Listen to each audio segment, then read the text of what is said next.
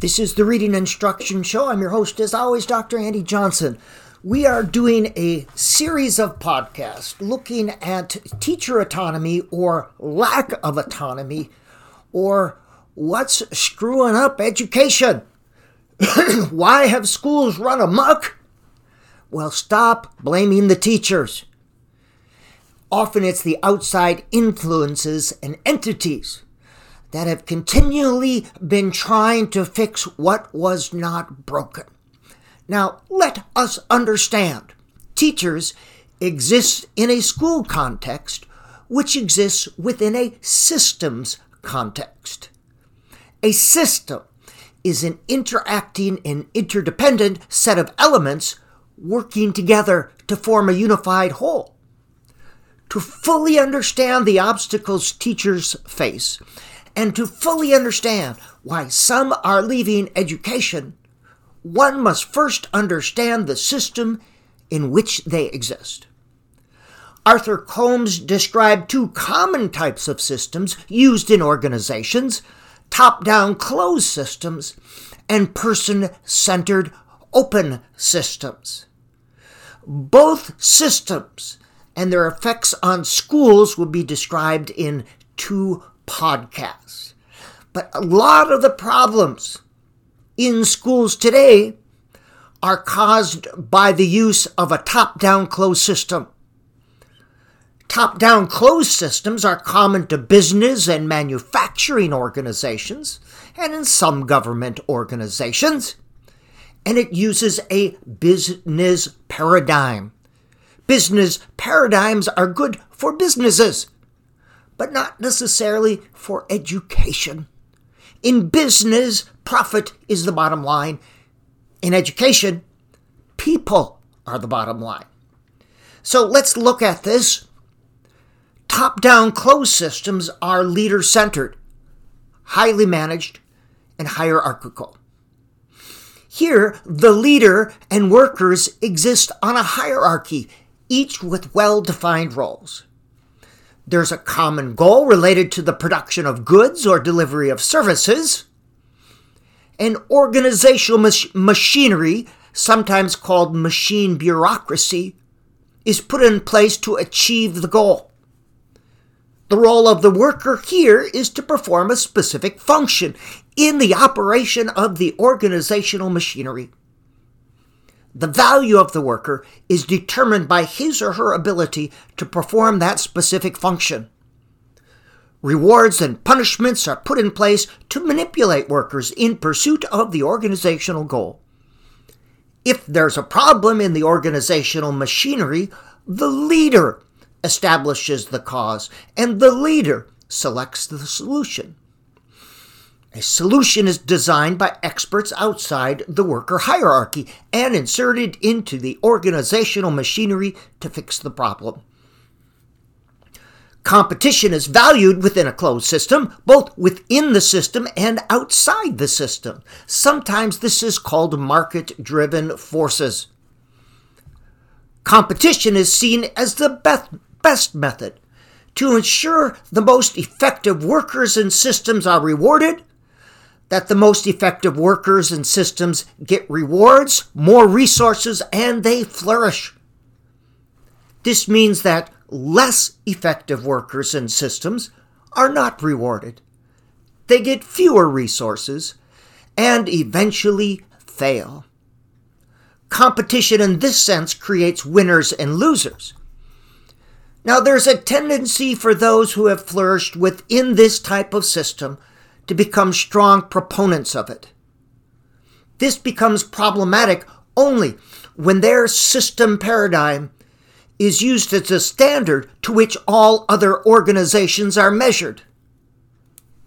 The false assumption being that the methods and problem solving strategies that were effective in one type of organization will be equally effective in other types of organizations. The results of these kinds of false assumptions are rarely good, especially when it comes to education. So let's take a look at schools.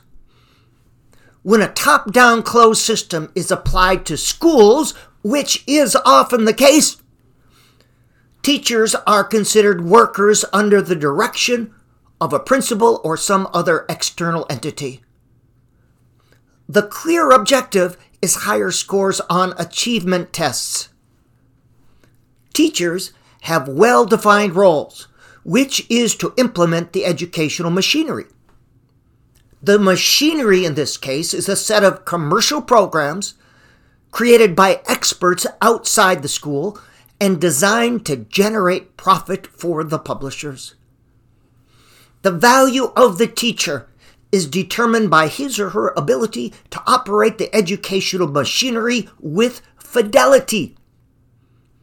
If there is a problem with the production, that means if student achievement scores are low, a leader or external entity identifies the problem and selects the solution.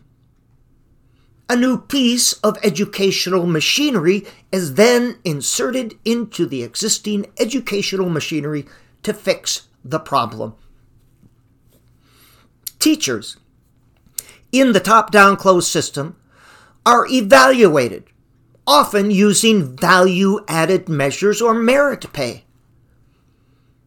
Using value added measures, teachers are evaluated and rewarded by comparing students' current test scores to their scores in previous years. Using merit pay, teachers are evaluated and rewarded based on the end of year test scores.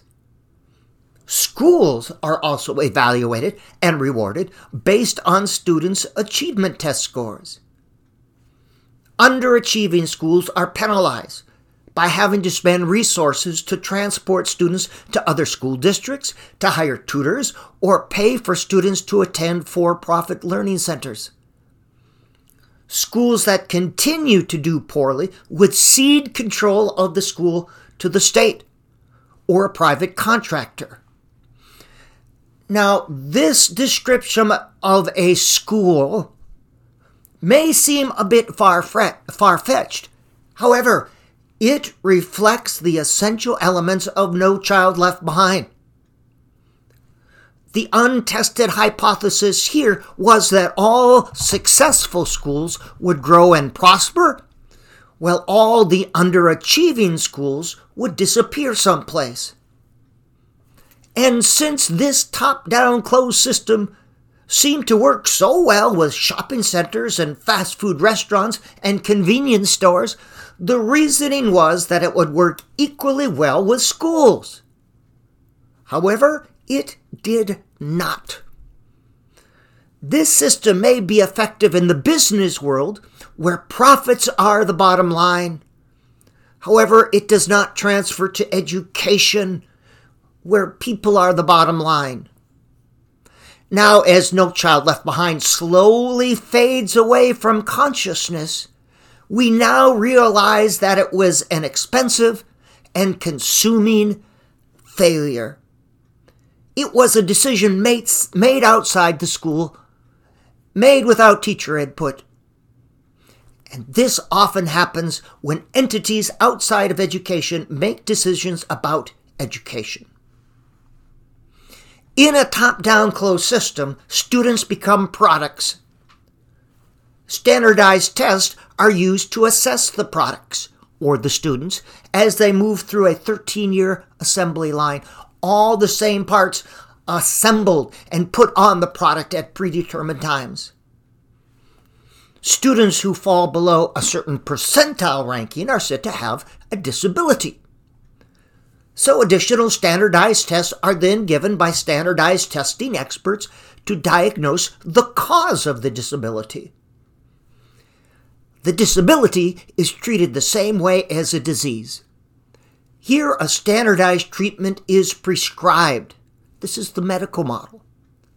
Students are then sent off to a special room, apart from the general education classroom, to receive the prescribed special standardized treatment by a treatment expert. In this segregated setting, the treatment expert implements the standardized treatment with fidelity.